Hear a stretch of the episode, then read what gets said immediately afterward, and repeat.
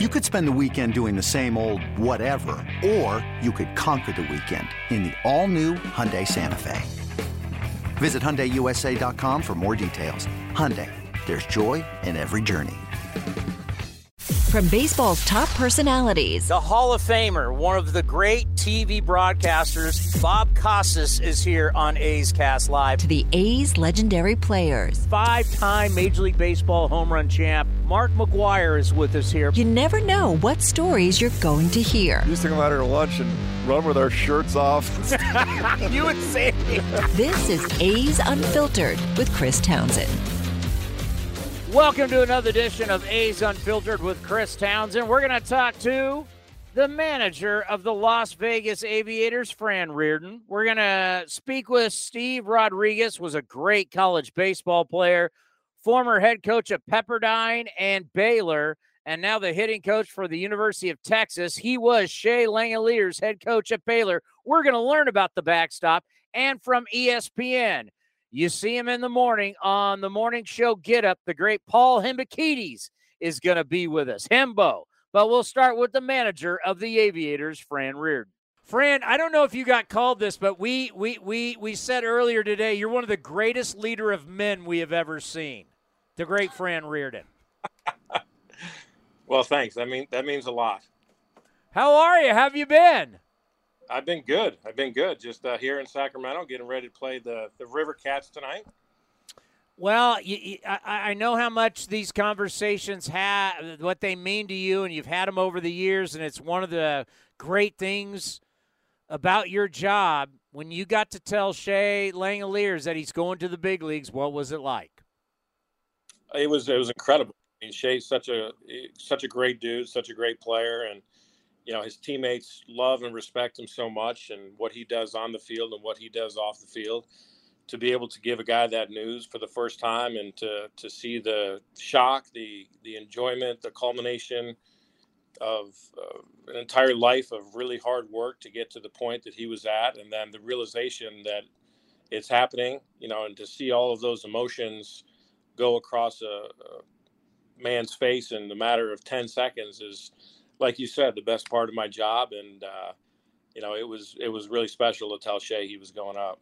And he's really earned it too. When you look at the standpoint of how long he's been down there with you, uh, what he did in the futures game, the the season that he's having, you know, I mean, he. You look at the numbers. We talked to you. We talked to you a long time ago about how fast he is on Statcast. I mean, wouldn't you say his production and everything he's done in the time that he spent there for you, he's earned this promotion? Yeah, absolutely. And uh, you know, that's that's one thing that he has been so great at this year. You know, you, you look at his numbers, you look at the overall body of work, but you look at the consistency and to, to see the consistency consistency that he displays you you do have to watch him play every day but it's there every day. He brings it every day. He doesn't take days off. He doesn't take pitches off. He doesn't take innings off. He doesn't give away at bats. He's always the same guy. And when you're you're looking at a young player if you're looking at a, a catcher that's going to have a, a great major league career uh, I think that's the one word that you have to put at the forefront when you describe Shea is his consistency, his consistency in manner, his consistency in play, and the fact that you can trust him to do whatever needs to be done on a baseball field to help a team win. How good do you think, or what do you think the ceiling is for him offensively? You know, I think that he's only going to get better with time, with experience, with at bats, seeing pitches, um, you know, figuring out what his zone is, where he can do the most damage, and he's made it a point to work on that. And he's been consistent in his work, consistent in his routine. So you talk you talk about his ceiling. Uh, I think the sky's the limit for him as far as being an offensive catcher. Um, he has power. Uh, he, his swing is simple and leveraged, and he he you know uses his lower half really well to drive the baseball and most importantly, he consistently hits the ball hard. And if you're consistently hitting the ball hard and you have a simple leverage swing that's got strength, you're going to have success. And I, I think that he's going to have a lot of success offensively. How often do you have a guy that you're watching him every day and you're writing the lineup card out and you basically say to yourself, hey, there's nothing else this guy can do down here? I mean, this guy's ready. How often does that happen? You know, it, it's it's tough to say uh, instance wise because you you have guys that are hot for a week, you have guys that are hot for two weeks, but it happens when you see a guy consistently perform over a month and a half, two months, three months, an entire season where you ask your question, okay, this this guy's done everything that the the organization, that this team, that the Oakland A's have asked him to do, and my opinion is that he's ready to to get an opportunity in the big leagues, and uh, you know that was definitely the case for Shea. It, he's been big league ready for a while now, but you know, I think he did need to be seasoned up a little bit more as far as getting the at bats in AAA and I think it's only going to help him further along in his career. But yeah, it does happen every once in a while where you're just looking at your lineup and you're looking at the quality of play on any given player who happens to do, just be very consistent over a couple months and say, okay, this guy's ready. Let's go. Now the question, obviously, with Big Murph being the catcher and and Shea is going to be the DH tonight. We just had his college coach on. We know that, and at Baylor, he did play a few games in the outfield. So if he is not to play catcher, where do you think you could fit him on the diamond so we can get that bat into the lineup? Well, the, the beauty about Shea is athleticism. You know, he's a he's a catcher by trade. It's something that he's worked his entire life to be elite at but he's so athletic. You could you could put him in a corner outfield position. He would need some work, and to do it in the big leagues maybe a little bit of a stretch. But he's so athletic that he could get acclimated to left field, right field, first base. Um, you, you, hit some ground balls at him, and maybe put him at third base in a pinch.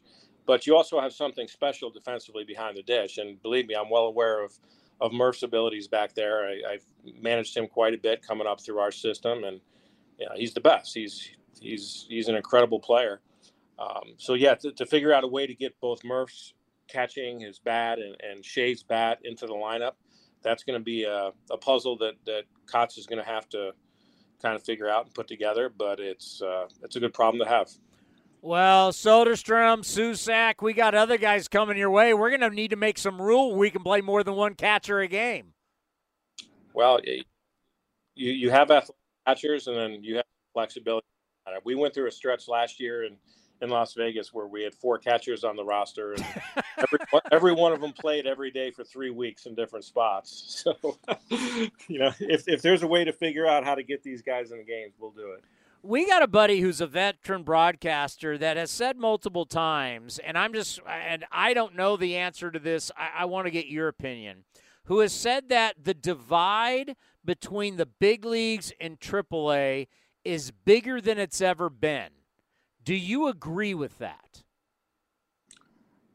I, I do, based on based on what I've seen the last couple years, um, and I, I don't know how how it relates to the pandemic. I don't know how it relates to guys missing a, a, a full year in 2020 if they they weren't attending an alternate site. Uh, but the the divide is is a little bit greater than I've seen it before, where you have guys that are doing really well here and they're going up, and then they they experience you know struggles. Um, for whatever reason, on uh, just like everything, everything is individual player dependent. So you can't just put all the guys in a box and say, "Well, the the divide is so huge." But for the most part, I would have to agree with that sentiment. Yeah, it's interesting because yeah, I mean, you, you see certain guys and you go, "Wow, this guy's hitting 400. Wow, this guy's hitting 380. They're bombs everywhere." And then you know they come up and that that that doesn't happen. Just wanted to get your opinion on that. Waldichuk, another guy from the Yankee trade, St. Mary's here in the Bay Area. What have we seen from him, and how does he look when we talk about being potentially big league ready? Yeah, you know, stuff wise. Um He's got great stuff. Um, he's got a good fastball that, that plays a little bit up from the, the velocity, which is good already. Uh, he's got a good breaking ball, a good changeup. It, it's just a matter of time with him, and he just needs to be, ref, you know, refined a little bit and uh, to smooth smooth out the edges. And I, I, think when he does get his first opportunity in the major leagues, he's he's going to be a good one because he knows what he's doing, and you can tell what a competitor he is and you can you can tell that he's got a really bright future ahead of him just based on his his couple starts that he's had here so far. How is Christian Pache doing? Pache is really working hard and making the adjustments that's going to get him back to the big leagues and, and keep him a productive player in the big leagues. You know, everyone knows about his defense and, and how elite that is and, and how much pride he takes in, in his defense. And he, he's really doing the same thing offensively as far as trying to make the adjustments to use the whole field to, to get a good pitch to hit and not miss it and to, to not expand. And there's there's been a lot of positive flashes with Christian, and uh, I, I, think it's only going to get better the more at bats he gets, and the fact that he's getting these at bats and, and a little bit less of a, a pressure cooker, I think is going to help his career because you know you remember that he's a pretty young kid, and he's got tremendous ability, tremendous physicality, and he's going to be a really good player for a really long time. Uh, he's just doing a really nice job here of working towards the adjustments that he knows he needs to make. Take us through that. So you have a player that was up at the big league level. We know has talent. We hope he's a big part of our future. He struggles. He gets sent back down. I'm sure David Forst and everybody talked to you about what he needs to work on to try and get him back to the big league level. Just take us through that process, how it works with the Oakland A's. Well, the communication with uh, not only the front office but the major league coaching staff is very good. Uh, when a player goes goes down or gets called up, and that's something that is very important as far as the development of the player when they get sent down. Whether it's a pitcher and we're getting notes and videos and recommendations of drills from Emo, or if it's a hitter, where we'll hear from you know Kotz and Tommy and and Crony about the the things that they're working on to make them successful and what they need to do once they get to AAA to execute those plans. And then when a player gets sent down from AAA, you know, they come to my office. Hey, how you doing, Fran? Hey, good. My first question is always, okay, what's next? What are we going to do? How are we going to get you to where you want to go? How are we going to get you back to the big leagues? Uh, what are the things that that you need to focus on that's going to help your career, that's going to help your progression, that's going to help your development, and then holding them accountable to do those things. And the the players that come with the attitude of okay, I'm here, let's go, let's work, let's let's grind. Those are the ones that don't stay here long, and those are the ones that when they they go back up, you hope that the work they put in here in the minor leagues has prepared them to be productive major league players. And I think we've seen that quite a bit here. You know, just uh, um, over the course of the season, over the course of the time I've been in AAA, it's something that's very important because I don't want these guys here any more than they want to be here. You know, Las Vegas is a great place to play, great stadium, yeah. great town, but they want to be in the big leagues. So I think it's important that we have that communication with the big league front office, the big league staff, and we can get them on the right path to get them back to where they want to be, which is playing in the major leagues. It's such an interesting job and it's so important and it's so rewarding. I mean, here you are, you still have to manage, you still want to win games. I mean, where you guys are in second place, you're about to start getting ready for playoffs and everything. But your job, as you know it, and what you want more than anything, is to help this player live out his dreams in the big leagues. It's like your job is like, man, I'm trying to help you get to your dreams. That's like such a cool part of your job. Yeah. we talked quite a bit about this over the, the years, and, and it's the best part of the job. It, it is the most rewarding part of the job. Um, and to, to use a metaphor, it's like a double edged sword, except one side of the sword is much sharper than the other, and that side is getting the players to the big leagues, and the other side of the sword is winning and creating a winning atmosphere so that when they go up, they're also winning baseball players that can help Oakland win games.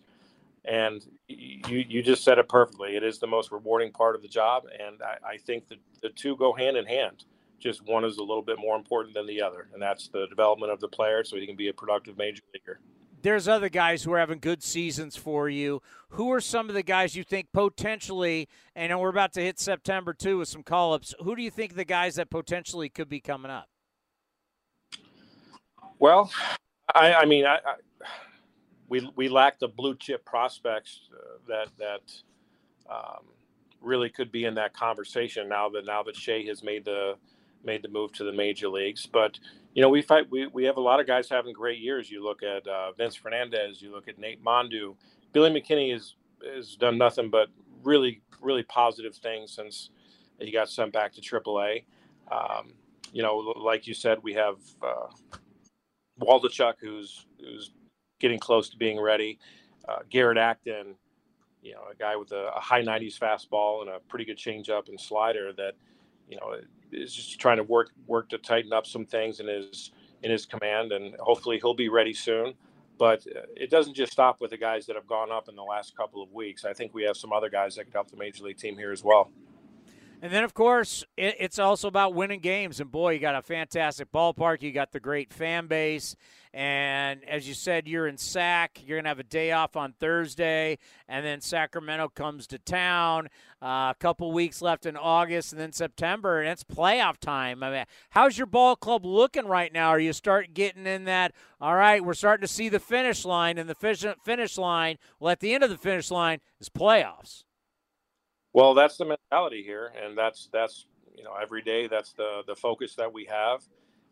We've had a lot of uh, roster flux in the in the last month, two months, pretty much all season.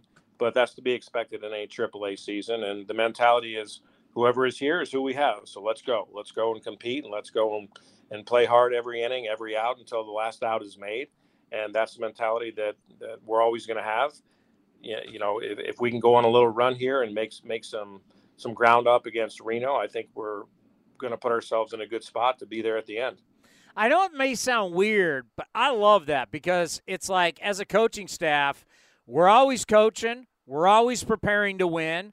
Guys are going to come up, guys are going to go down, but who's ever in these uniforms should know you're getting a hell of an opportunity and everybody needs to seize the moment. And when do you seize that moment? You seize it today. You seize it tomorrow. Whenever I ask you, whenever I put you in the lineup, I, to me, I know some people would hate that, but I'm like, man, this is the land of opportunity. Let's go get it. That, that's exactly what it is, and that's what we talk about here all the time is opportunity and the opportunity that each person in that clubhouse has been given on any given day, whether they're in the starting lineup, whether they're coming out of the bullpen, whether they're taking the bump for the for the start. You know, it, it doesn't matter. You always have to be ready, and you always have to be ready to perform at a championship, major league level, and that's the goal of uh, this ball club every day. Well, it's always fantastic to have you on the program, and I know every single time we have these guys come up, they say nothing but the best about you. You mean a lot to them. And uh, Shea making his debut, another guy uh, living his dreams, and hopefully he'll be here for a long, long time. Good luck the rest of the way, and we'll talk to you come playoff time. All right. Thanks for having me. Fran's a good man. We always love having him on A's Cast Live. Let's learn about Shea Langeliers from his former head coach at Baylor, Steve Rodriguez. Steve, are you there? Yes, sir, I am. How are you today? I'm doing great. I'm, I'm trying to tell everybody what kind of baller you were back in the day with the Pepperdine Waves. As uh, uh, I'm a relic myself. I played against you in college and trying to tell everybody, all American. You guys won the national title. You were on ESPN. I mean, you had a great college career. You got to the big leagues. Now you've been a coach for a long time. So I've been trying to build you up, telling everybody what kind of player you were. You were fantastic. and I know as a coach, you've had a lot of success. And I know this has to mean a lot to you. One of your players is debuting tonight, Shea Langeliers, in Major League Baseball. It's a big deal. It, it's a really big deal. And I'll tell you what, um, you know, there's very few. I mean, college coaching is such a great and rewarding occupation just because you, you literally get to change kids' lives. You have an opportunity to be very influential um, with where they are in their life and, and, getting them on like the right track to in regards to work ethic in regards to failure and overcoming things and uh, being able to do that. And it's been a lot of fun. And I, I tell people all the time um, when you get a kid who's called up to the big leagues uh, there's there's a sense of pride in it just because you know everything that that young man has gone through in his college career and in his high school career and, sometimes in his professional career and you, you start to realize how hard they worked and the success that they had and some of the ups and downs and the things they they had to grind through and then they get to uh, get that phone call and say, hey, you're getting called up to the big leagues. Uh, those are just amazing things. Shea called me last night. Um, I always have a rule that says after you call your parents, when you get called up, you better call me. and so he called, and I was like, either you know, either somebody's pregnant or he got called up. So, uh, and what's funny is he he said that exact thing. He's like, Coach, I owe you a phone call, and I I just started screaming. And he was laughing, and um, but it was such a neat it was a neat phone call, and I'm gonna I'm gonna try to get up there tomorrow to go see him. Well, you know, when you have a player, you know, and I think about you as a coach. You got certain guys you love who are just great college players and they help you win games and you know they're getting their education and they're going to go off to be great young men and have uh, be productive people in society. But then you got players who you know uh, you know from your time being in the big leagues and in minor league baseball you, you kind of can see wow this guy's going to have a shot. When did you know Shea was a guy that's going to have a shot at having a career. It's not always easy, doesn't always work out, but he's going to have a shot at it. I'll tell you what, um, when he was a freshman and I saw him throw down the first couple times, uh, the fact that, I mean, he has tremendous arm strength. Uh, but the fact when, when he, I mean, he started as a freshman at Baylor, um, you know, in the Big 12 uh, against some, I mean, outstanding competition. He was our starting catcher. And when you saw him really take over the game from behind the plate, um, the accuracy with which uh, what he would throw and uh, down to second base, and just the sheer amount of runners he would throw out while the guy was still running, um, not even sliding yet. And it was at that time when guys would, when schools, when schools would stop running against you just because they didn't want to run into outs. Um, that's when you knew you had something pretty special back there. And he was doing that from his freshman year on. And the bat obviously has played in minor league baseball. I mean, it's tough to look at the numbers, especially at AAA, where everybody seems to hit. So it's like that. The hitters are not as good as their numbers, and the pitchers aren't as bad as their numbers. Just the way it works with Vegas and the desert air and play, playing in elevation and wind and other spots. But what are we getting offensively? Offensively, I'll tell you what, his, the, his last year, I mean, the last couple of games, even when we were in the regional, I think he had 11 RBIs, three home runs. Uh, you have a young man who has just a, amazing instincts at the plate, and he has ability to recognize pitches. And um, you know, you're going to see a guy with great power. He he was actually my best bunter. He could handle the bat probably the best also, but with a guy like like you said, like he has tremendous power, and you don't want to have him bunning. But when we would do a lot of our skill stuff, he was one of the best. And when you have guys like that who are selfishly like, "Hey, I will bunt if you need me to," because he can. And uh, offensively, you're you're really going to like what you see because he has great patience. Uh, he can re- he can really hit, and he hits balls hard. I've always said about catchers, it's such a unique position because it's the only position where you're looking out at everybody and everybody's looking into you. It just it's a it's a leadership role. It is what it is. It's like a quarterback in football. You're controlling the defense, you're controlling the defensive signs, you're calling the pitches with the pitcher. You need to know every pitcher on the staff. You need to know what makes them tick. Uh, you know, some pitchers, you know, are more gutsier than others. You need to know how guys are under pressure. There's so much that's put on a catcher that he's got to be smart. He's got to be cerebral. He has to be more than just a talented guy. So, as a field general, what kind of kid is he? You know what? He reminded me of uh, Pudge Rodriguez, and I know those those are those are big shoes to talk about. But when I was, uh, I played in Puerto Rico with Pudge, and he always just told me um, when a guy was stealing, he just kept telling me, "Don't be late uh, to cover the base. Just don't be late." Um, and I once he threw down one time, and I realized, man, I got to get there early because the ball is getting there at such a rapid pace. And when I had to play against him when I was with the uh, when I was with the Tigers and he was with the Rangers and he backpicked me and he looked at me and he kind of wagged his finger, kind of like uh, one of the basketball players would do, like don't you know you're not going to do that here, um, and he was kind of laughing while he did it. Um, and I, I knew exactly what he meant. But Shea is that kind of like he is the guy who he sees a lot of things.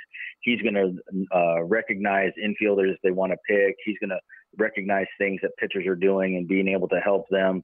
Uh, his his baseball IQ is off the charts, and I think people are really going to like um, just kind of how he manages things. I mean, I know he went down to a knee to start throwing, and um, I can tell you right now, I don't care if he's standing on his head. The way he manages the game with his arm is pretty impressive. What was that like being at second base? and Pudge Rodriguez is throwing that heater. That ball had to be coming harder than any other catcher. It's just, I mean, it's it's it's like he was Nolan Ryan behind the plate. Well, the first time he he threw down, I thought the ball was going to hit the dirt. I thought it was going to skip, and it didn't, and it got me right in the wrist. And he kind of looked at me, and I was like, "Yeah, okay, I got it now. Like this, this ball's going to carry true, and it's going to do it for a while. So um, I just got to make sure that I catch the ball a little more out front and not let it get to me." Um, but it, it's very similar to that. Like the ball just doesn't die. Most catchers have a ball that are kind of fading um, as it gets to second base, and just like just like Shea's, like Pudge has just kept going true, and uh, it actually it almost keeps rising as it's it's going towards you. That's how that's how much arm strength he has. Our manager in AAA, Fran Riordan, was on this program a while ago, and we are talking about the guys. He was talking about Shea, and he goes, "You know, one thing you're not, you know, one thing you're not going to believe, but he's really fast." And forget trusting me, StatCast says he's really fast for a catcher. So we're we're getting a guy with some wheels. Uh, he, believe it or not, I mean, he was running six eight, six seven sixties while he was here, um, and I mean, he he gained so much strength in in his lower half um, just during during his time when I was at, as at Baylor, and he uh, he was actually, I mean, he was one of those guys where you would look at him and you wouldn't see he was fast. The next thing you know, he's stealing several bases, and I, he kind of loved it because nobody would think that he would run, and he was able to steal quite a few bags just because he does have speed, but he just doesn't look like it. Well, I got to tell you, we're, we're, we're all really excited about him. And, you know, my last question on him, you know, when you start talking about catchers, for some reason, we have 8,000 catchers in our system, including Sean Murphy, who's 27, just won a gold glove, and hits in the middle of our order. I've been saying, I, I, find a spot for him. DH him like he is tonight. Can he play the outfield? I know he played a couple games for you in the outfield. We just talked about his speed. Where do you think I need to find him at bats? Where do you think I can put him other than catcher? You can put him at first base. You can put him at third. You can put him in the outfield. Um, shoot, you, you can put him anywhere. He, he's an unbelievable athlete. And that's what's great is that uh, you can put good athletes anywhere and they're going to find a way. They know how to play the game. They know what the position looks like and they're going to be able to do it. Shea Langeliers is that guy. You can put him anywhere and you're going to be just fine. You know, we have, I, I want to get some advice for a guy that we have right now, Nick Allen. Nick Allen was a third round pick. He had signed to go to USC, decided to sign with the A's. He's a shorter shortstop second baseman. So, you know, his entire life, people have been saying things to him because of his size. I think about your size is very similar. What advice do you have for a guy that – is trying to make it in the big leagues and he plays up the middle, and people have always tried to evaluate him on his size? um, I think the biggest thing is like you're gonna. I always tell people when you're a little smaller, guys are to constantly tell you what you can't do. Um, and then when you're taller, guys are always to talk about what you can do. And so the biggest thing is like un- understanding who you are as a player and then being able to maximize each and every one of those skills. Um, if, if, you're a defensive guy, if you're a speed guy, if you're a hit for average guy, just be really, really good at that. You know, if they're saying, "Hey, we want you to hit for more power," but just understand, like you can try that, but your other skill set might start to falter. Uh, and the biggest thing is just be as as uh, versatile and be the biggest utility guy you can possibly be, because the more options you have, the more opportunities you're going to have. Well, continued success there at Texas. We appreciate the time, and uh, uh, maybe we'll be talking more to you about Shea Langeliers and hopefully a very long, productive career with the Oakland Athletics.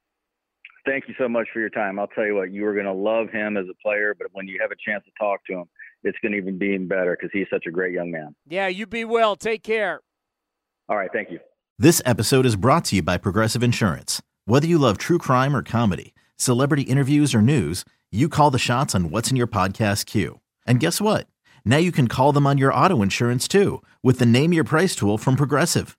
It works just the way it sounds. You tell Progressive how much you want to pay for car insurance, and they'll show you coverage options that fit your budget. Get your quote today at progressive.com to join the over 28 million drivers who trust Progressive. Progressive Casualty Insurance Company and Affiliates. Price and coverage match limited by state law. I played against Steve. He was a hell of a player. And you want to talk about a great guest. I mean, he's everywhere ESPN, but mostly on the morning show Get Up on ESPN TV. Our good friend Paul Hembekides, you know him as Himbo. Hembo just joined, so Where is Hembo? well, there's big LeBron news. I'm sure you want to start with that. Well, I just I I just want to say that are are you at home? I'm at home. So when there is LeBron news as big as signing a two year extension, ESPN allows you guys to go home and have a life. I can assure you. LeBron James signed a two-year extension. You oh, should Oh, leave your wife. You should leave your pregnant wife. You should be back in Manhattan, and you should be covering what's happening with LeBron James. This I can promise you, my friend. When at 8 Eastern on the East Coast, you turn on ESPN tomorrow. It'll be awfully early for you guys. You will hear Mike Greenberg say, It's time to get up with the LeBron extension. Yada, yada, yada. I can assure you, those will be the first words you hear on the show.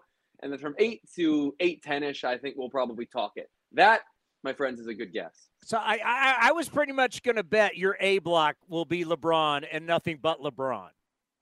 That's my best guess too. I've not hopped in the rundown yet tonight, but look, I mean, this is a slow time a year, uh, a year for shows like mine. We're just making up storylines when it comes to training camp, right? So LeBron signing an extension is like a bombshell by our standards. All right, we're going to go LeBron one, Dallas Mm-hmm. Cowboy training camp two. I mean, look, I mean, how many touches is Zeke Elliott going to split with Tony Pollard? There's been a lot of regression there. Over the last three seasons, Zeke has as many fumbles as he has 20 yard rush attempts. So, like, I'm, I'm happy to go there if you are, my friend. Happy to go there. What's Nick Saban doing? Nick Saban will probably be like towards the bottom of the hour. Nick Saban, I'll tell you what though, Nick Saban does not have as good a tan as you do right now. You look absolutely splendid. Well, let's just say I've been out on the golf course the past few days. I mean, you you look like some bro that like started a like a sunglasses company with all your dropout college friends. And based on what the you know the facial hair that I'm seeing Cody growing, he, he looks like one of those friends. So you guys have a nice little nice little deal working. It looks like to me. Well, you got to remember, I was on was at the beach for a week in San Diego, and I said, you know what? I was pasty white before I went to San Diego. I got the tan back, and I'm keeping this baby rolling. I I, I uh, very much appreciate it, Cody. I'd love to see your camera if if you if you don't mind, because when I first uh, logged in here, it looked like you were wearing like an A's. Yeah, yeah. So you are like. Uh, you look like the, the pitching coach. I'm- I'm in Like, the You're going out there. I'm in our I'm in our A's office. That's why I look so nice. No, you look like. Are you doing like personnel mapping at the moment, or just like mas- masquerading as a, as a as a radio sidekick? Because like you you definitely pass as, as a Moneyball extra. You pass as someone that could be in the front office right now. Like Well, you, you you're know- probably doing high level decision making. you know what he looks like? He looks like the third trainer that no one knows. Like he like every once in a while comes out onto the field. No one knows. You always know who the head trainer is, but you don't know who the third guy is. And he's got that that kind of top that Cody has on. He he does. He looks like the third guy in charge as a trainer. And that guy, unfortunately, has to be like the hose holder because that guy, you know, called out sick. So he's got see, he's got two jobs today to make to make sure that that everything is functioning at a high level. So it looks like you're running you're running stuff for the scouting department. You're doing the grounds crew stuff. You are the third string trainer. Like this is a this is a quite the operation you guys have running out there. I am wildly Hey, impressed. We we Keep are big league. By the way, we have to have fun, as my notes say, 50 days left in the schedule. Hmm. A's got 45. We're out. So we have taken a National League team and an American League team to root for, and we will talk about here on A's Cast Live. In the American League, to honor my great friend Ray Fosse, I am, and they play the way I like pitching, defense, contact, stealing bases. I am going with the Guardians in the American League. In the National League, because of you, your twins, and my love of the great city of Philadelphia, my new National League team is the Fightins. I'm going Phillies. Let's go, Fightin' Phils. You're my National League team. Let's get this as the Mets. Uh, DeGrom and Scherzer against the Braves the next two nights getting pretty interesting. Oh, I'll tell you what. That that sound that you hear in the distance, that sound that you hear in the distance is every executive that works for Fox calling calling their boss and saying they just pitched a Guardians Phillies World Series. We have to be out of this business. That would be wreckage. Like the pitching and defense selling point might be cool for you. Um, but I'll tell you what, that, that team's uh, the Guardians uh, is an they're an excellent story this year. Like definitely uh, under the radar. The White Sox are coming strong, but I've been really impressed with with Cleveland's consistency throughout the season. They have boppers in that lineup. Giménez has been unbelievable. Jose Ramirez is consistently among the best players in the sport. Shane Bieber's not the pitcher he was in 2020, but they always find a way to get outs.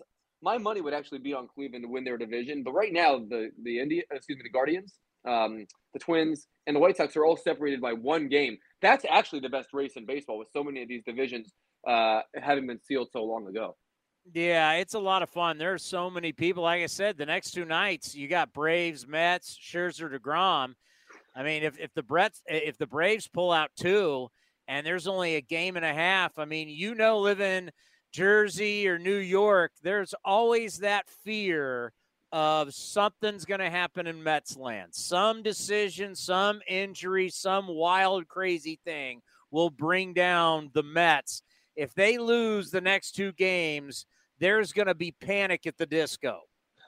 we'll start to see their owner Steve Cohen sending out irrational tweets after drinking expensive wine after games. I'll tell you what though, I, I watched I watched every pitch Jacob Degrom has thrown this year. It's been three starts.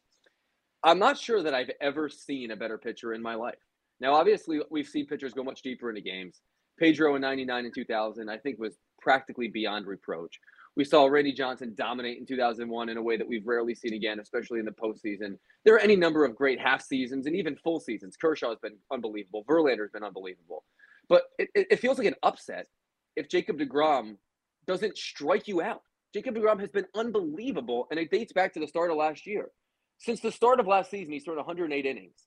During that time, the league is hitting 126 against him. He's turned your lineup into nine pitchers. And when I watched him face the Phillies, it was inevitable. Like the best pitchers in baseball are dominant. Jacob DeGrom is inevitable. Yeah, but the problem is I'm going to need four, five, six relievers after him. And that and that and that becomes our problem in baseball because relievers are guys year to year. I mean, Blake Treinen had one of the greatest years ever as a reliever for the A's, and the next year was a completely different guy. You don't that you know if you have a Mariano Rivera or you have a Trevor Hoffman or a Bruce Sutter or one of these guys that lasts forever and and is lights out as a closer, great.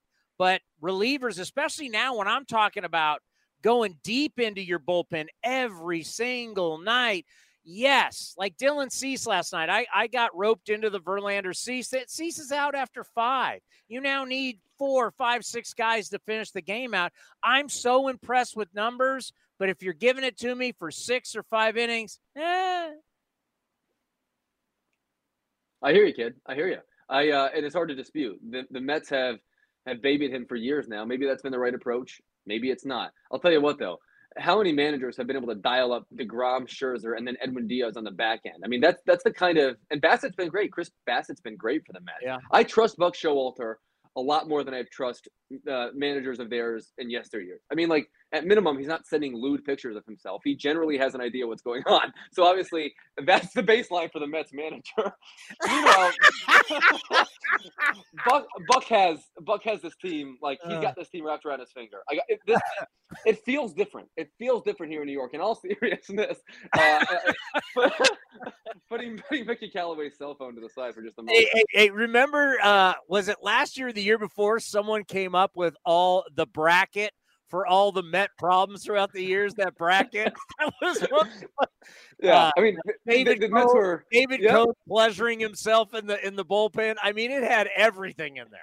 I mean, the Met, Mets fans were yearning for the days of Noah Syndergaard having hand, foot, and mouth disease, right? But in all candor, in all candor, like not to make light of that situation with Mickey Callaway, of course. What I'm saying is the baseline for Mets manager is literally garbage, and so Buck Showalter has this team wrapped around his finger and has generated really a, a, an awesome culture there. Like it does feel a little bit different. The, the owner doesn't seem to be at his wits end on every on every given night, but obviously they've they've been operating from a position of strength all season long most people that I talk to over here view them as the favorite, of course. There is some East Coast bias naturally, but the Mets feel like a team built for October from where I sit. I'm just not quite sure they can bop enough to win it all.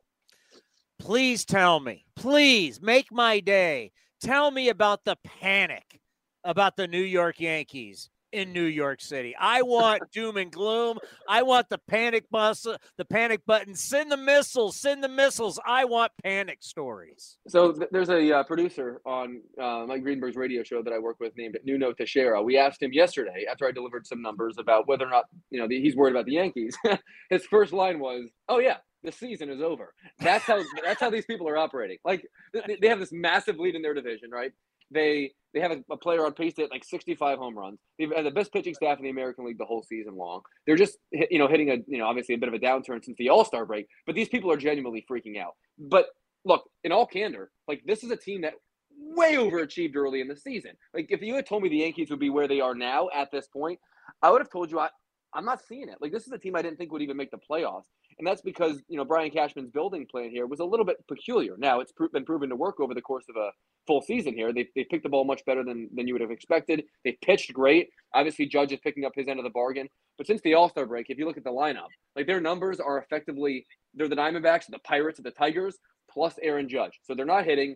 In 25 games since the All Star break, they scored 40 runs without the benefit of the home run. They, they can't scratch across runs. They can't manufacture runs, which is something that they're just Uh, seemingly willing to deal with. I'm just not sure, so sure that in a playoff series they they're positioned well if you don't get a homer or two that series from Aaron Judge or or Giancarlo Stanton or whomever. Not to mention the fact that in the first half of the season, the Yankees were 57 and five in games in which they had a lead in the seventh inning or later. They were 57 and five in those games. Since the All Star break, they're seven and five in those games. For as bad as the lineup has been, the back end of their bullpen, for my money, is their single biggest problem. Doom and gloom. Five alarm fire. Oh, you just made my day. Uh, let's go to another one that the fire the fire hasn't started yet, but it's going to be here come postseason time, and that's your favorites, the LA Dodgers. They couldn't get it done last year with Scherzer and Walker Buehler. Now no Scherzer, big lead, but no Walker Buehler for the postseason. They're going to cruise into the postseason because they're they're just a steamroller over people. But once we get in those series and you don't have your best starter, how do you feel about the Dodgers? Um, I feel much worse about the Dodgers than I should when you look at the numbers. Obviously, their record is unbelievable. They're going to win 115 games in their sleep. They're outscoring their opponent by more than two runs per game. All right. The last team to do that over a full season was the 1939 Yankees. That's how good the Dodgers are. They've been unbelievable. The top third of their order is historically good. They've gotten contributions, at least lately, from all over the diamond. Whereas during the you know middle of the season, the middle third of their order was not productive. This team is absolutely stacked. But I don't know why, for the life of me, their general manager did not do a more aggressive play at the deadline in uh, buffering his bullpen because that group right now ain't good enough. I'm not confident that the Dodgers are going to win games in which they enter the ninth inning with a one-run lead. I'm not. That's because they rank 24th in ERA right now in the ninth inning, and Craig Kimbrel can't find his release point point if his life depended on it. Like uh, he, he was spraying the ball yesterday too. He absolutely must be removed from that role, and you have to go by committee. Like, and let's be honest, if we're just going to be fair and, and, and honest about all of this, the Dodgers should have much more than one World Series title since 2017. Dave Roberts, at least in my opinion, has cost them at least one with how he's mismanaged that bullpen over the last five years. And there's no obvious reason for me to believe that he has the right guys back there now. Not to mention, He doesn't have his best pitcher in Walker Buehler. Not to mention, he's going to be lucky if Clayton Kershaw can get him 15 outs in any given game without his bat Yeah. being thrown out, right? Like, I don't know how they're going to get 27 outs enough times to win the World Series. They, I think they can definitely win plenty of games, eight to six, but the, the Dodgers are going to have to be up six to one entering the ninth inning for me to feel like, oh, yeah, they're definitely going to win that game. I'll tell you what, you're going to learn about the epidural shot pretty soon. When, when, when- when's the due date? Um, uh, September 8th. So yeah, you're you're, you're going to learn like when they do that, and you see how big that needle is, and you you just go, "Oh my god!" And that's, you know what? Whenever I heard pitcher, golfer, anybody that has back problems, football player, oh, they're getting an epidural shot. It was never a big deal for me, right? Because I didn't know. Wife was pregnant, epidural shot, and I saw the needle and I went, "Oh, now I get it." That that that that's not that's not like, hey, bend over, right in your beep, and the shot's over. Bye. I mean, no, no, no. It's a whole different ballgame. Yeah. So Clayton Kershaw, I mean, who knows? By the way, i i and and I know with LeBron James, Dallas Cowboys, college football, everything going on in your world, A's, Rangers will not make it in any of the blocks on Get Up. But you talk about a crazy dumpster dumpster fire series.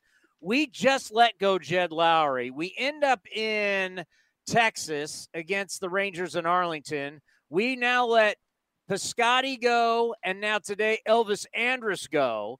On the other side in their dugout, they fired their manager, and now Jon Daniels, the president of baseball ops. This is like the dumpster fire series of dumpster fires. the um, yeah, the, the all the machinations on your club are curious, but the the Ranger stuff has really caught me off guard. I mean, to fire your manager and your general manager in the same week is Ah. really really bizarre. And to see Chris Young up there with with Daniels, only to, to snipe his job two days later, is so friggin' weird. Now, obviously, Chris Young is very highly regarded in the industry. It's funny, Jon Daniels. It felt feels like not so long ago was like this wonder kid, right? And all of a sudden, he's like a senior statesman across baseball. When you look at the way that teams hire general managers, I actually think that's a pretty attractive job. Ownership has has obviously demonstrated a willingness to spend. They got the new ballpark. They got a couple studs in the middle of their diamond. A really really good farm system. It's just so wild to me that it's all happening now and happening this way. And I'm always very curious to know like what kind of hand Jon Daniels had in any of the recent things that have happened because if this is a lame duck general manager, then then why did he have a say in signing Corey Seager and Marcus Semien that are going to outlast him by a decade? Like the whole thing is very bizarre, but that is a, a division where helium is easier to come by than others. So it wouldn't stun me if if that's that becomes those become pretty attractive openings um, potentially, and, and they could keep rising. But obviously, there's a lot of dysfunction right there, and it's sort of hard to cut through it all. You know, I got to tell you, you know, if I ever take anything and I, I test positive for it, I know I'm going to just lie my way out. Whether I, you know, I went to GNC and it was in this bottle of GNC and I don't know what happened, or I got ringworm. I didn't even really know what ringworm was until I now had to read about it. I mean, it's amazing the excuses. I don't know how an anabolic steroid got in my system. I must have like fell onto a needle somewhere and it just like injected me. I mean, we've heard the lamest excuses over the years. And yeah, we the A's, we got to raise our hand. It's been here too, and it's been here recently with Ramon Laureano and Frankie Montas. But Fernando Tatis, I mean, this is like if you're man enough to sign a 14 year, $340 million contract, you're man enough to own up to testing positive. It's San Diego. It just goes to show when you ink up guys long term, man, you need to really, really, really be right because this contract, speaking of dumpster fires, boy, does this look bad. And there's a lot of years left on this deal. There's so many items to unpack here. Like there's so many different ways we can take this conversation. I would I would start by saying though, never in my life have I ever seen a player's teammates, a player's manager, a player's general manager say the things on the record that the Padres said about Fernando Tatis. I found it unbelievable. Effectively, everyone saying in unison, "Grow up." You never see it. You never see it, but you saw it here and you saw it all the way around. You heard Joe Joe Musgrove say, in effect, when they were told that there was Fernando Tatis news, they were relieved to, to learn that he had not died. That's how fast this guy lives. And that's how worried they were and have been about him. He was in multiple motorcycle accidents last offseason, and he still hasn't played since that. So, I mean, if he was already skating on thin ice, I mean, what is he? What is he doing now? I mean, I guess he's treading frozen water. But I mean, look, there is there, there, there's a few things of which there are no question. He's obviously a generational type talent. His 162 game average is 48 homers, 31 steals, with a batting line equivalent to the career of Stan Musial. All right, as a young shortstop, he is unbelievably talented. He is also, however, now going to be um, colored by this decision for the rest of his career. And look, dude, don't insult my intelligence. I'm sure you saw what, what, what, what, you know what wound up happening here with all these you know drugs and side effects and whatnot. Like he and his representation googled the wrong drug. Like, yes. The thing, he, the thing he said he took is called clobetasol, which is what you would actually use for ringworm. His dad a day later went on the radio in the DR and said that he was treating hair fungus. Like guys, get your story together. It's outrageous. Outrageous. Don't insult my intelligence. Did you hear This what Pedro had to say? Like No. Pedro was like Pedro on TBS at first was like he can't do that da da da da, but then Pedro tried to go into the well, you know, it's different in the Dominican Republic. You know, so many of these kids, the language, not educated. Da. I mean, he started giving him a pass, and Jimmy Rollins was like, "Bro, come on!" Like even even Big Papi. Big Papi basically said, "Well, we got to think about star players and making them look bad." It's like, "Oh my god! Like, what are these guys talking about?" here's the thing like they gave him that contract that you just described that massive contract that you just described after 143 big league games do any of us honestly know what kind of player he actually is like if you if you start your career that historically good and at one point you were a prospect that was worthy of being traded for james shields like are you really this good like uh, is it it's a fair and honest question is it not Ooh. Yes. well i mean we've we've seen it with our own two No eyes doubt. No, Nate. we've also Skinny seen- kid hitting all those Uh-huh. home runs. Skinny kid hitting all those home runs. I mean, Jose Canseco, the great Oakland athletic and former MVP, first 40 40 guy. Jose Canseco told us, and I've had interviews with Jose, if it's too good to be true, and isn't kind of Fernando Tatis now that we know about this, kind of like when A Rod, no one wanted to really talk about how A Rod really started doing this stuff when he was in Seattle, the wonder kid with 200 hits. You really have to start like wondering, like, is this guy really the greatest thing we've ever seen, or maybe there's something to it? And I'm also not convinced that he's the best candidate to be baseball's number one villain, which he will be and should be now. If, if he's playing in a stadium that I'm going to be in next year, I'm going to boo the living daylights out of him because not only did he cheat, but then he had the gall to tell me that he treated ringworm with that drug. Like, you have to be bleeping me. After you already, uh, you know, re- recently after signing that contract that you did, lived like an absolute idiot all off season. Like he admitted to being in multiple wrecks on his bike. It just doesn't make any sense in the world to me. Like why people are willing to defend him and give him a pass. Like it's one thing to like be young, you know, and make mistakes. What he is doing is not being young and making mistakes. Like we shouldn't be excusing adults for doing childish things. And if you're on that side of the fence, then I just don't have any time for you. You have trivia? I have trivia. Oh, let's My question it. for you is this on my way out. So right now, Aaron Judge leads the major leagues in home runs, and obviously the Yankees, as you well know, aspire to win the World Series. And so my question for you is this: Who is the last player to lead the major leagues in home runs and win the World Series in the same season? Steve Balboni. Steve Balboni is incorrect. I don't think he ever did it With either. the Royals. Steve Balboni led. Uh, he owns the Royals' single season home run record. He never, however, led his league in home runs. The highest he ever finished was third, although that was 1985. I was close. I knew he You won the World Series and he was up there because this it's a tricky answer. It happened more recently than Steve Balboni in 1985. What year? 2008. Think of who's asking you this question. That's the Yankees and A Rod? That was 09. Oh, that's oh no. Oh, it's the Phillies. Uh, Ryan Howard. Ryan Howard is the, The last player to Ryan- do that. I'm going to tell you this, and this is a promise from me to you. If the Phillies win the World Series, I will buy me and you, and I'll hang it right somewhere here in my A's Cast Live studio. I want the Mike Schmidt light blue road jersey. The classic 1980 Philadelphia Phillies light blue Mike Schmidt. He was number 20, right? Mm-hmm. I will buy one for me and one for you. And oh, that's gonna go in the shrine, baby. Sign it.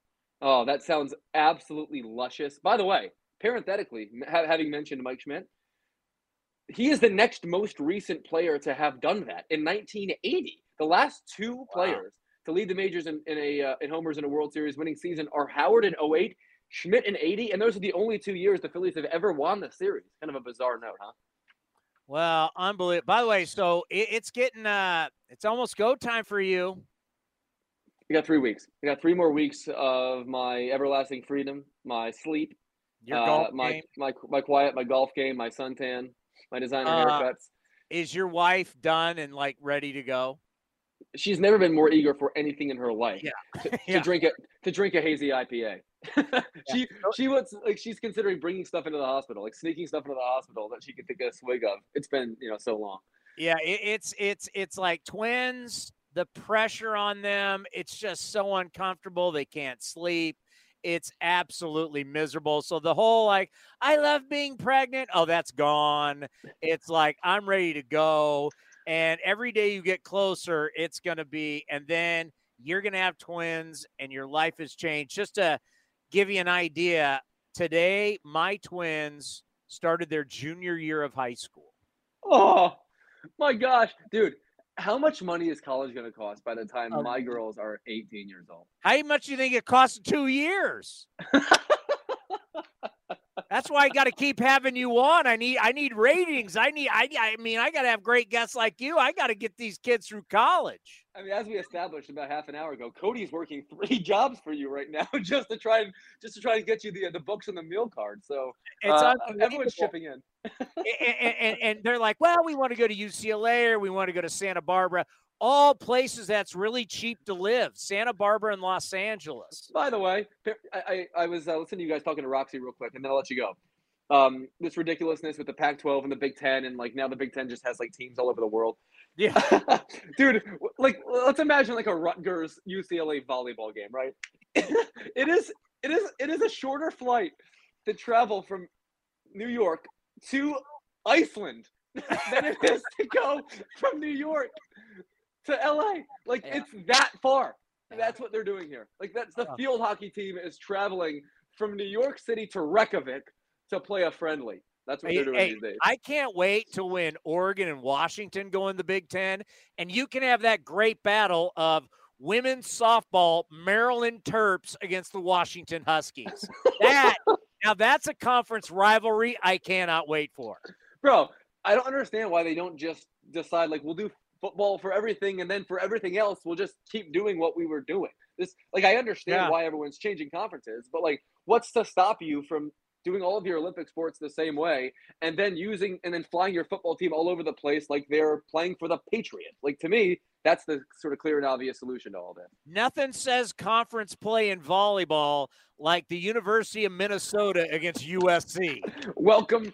You're looking live from Piscataway. We have the California Golden Bears taking on the Scarlet Knights. Hey, hasn't it, it already been like when Nebraska's playing Wisconsin? It just doesn't look right. Now you're going to throw LA schools in there? Oh my god! Seeing like USC play like a snow game in Michigan in December is going to be it's going to be so unattractive.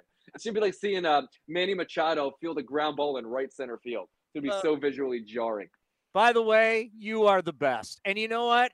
Just because I love you so much, I may set my alarm to get up to watch the start of Get Up tomorrow and just just just get my LeBron James on. I just never just, mm-hmm. just tell me everything about the extension, two years, all the money. Just tell me if we're going to limit his time. Uh, are we going to? How many minutes are we going to play him? How many minutes should he play? I'm just I'm all in tomorrow morning. Listen, you're missing the obvious question, Chris. Can I ask? Can I ask you the yeah, obvious question? Yeah. How, how is this going to affect his legacy? Oh my God! I mean, is is he the greatest Laker of all time? uh, and by the way, nine thirty or so, practically every single day, sneaky Hembo time on Get Up. If you like sports trivia, That's when I do mine every single day. I'm in a heated battle with Dan Graziano, mostly football questions, but who knows? Maybe tomorrow, maybe tomorrow I'll sneak LeBron James question in for the first time in Get Up history. I mean, You- for the 100. You are the best, and let us know when it happens because we have presents coming your way. You're a good man. Take care, buddy. The great Paul Hembekides. We'd like to thank Fran Riordan, Steve Rodriguez, and Paul Hembekides for coming on A's Cast Live, and for you to listen for listening to A's Unfiltered. Now back to A's Cast, powered by iHeartRadio. This has been a presentation of the Oakland Athletics.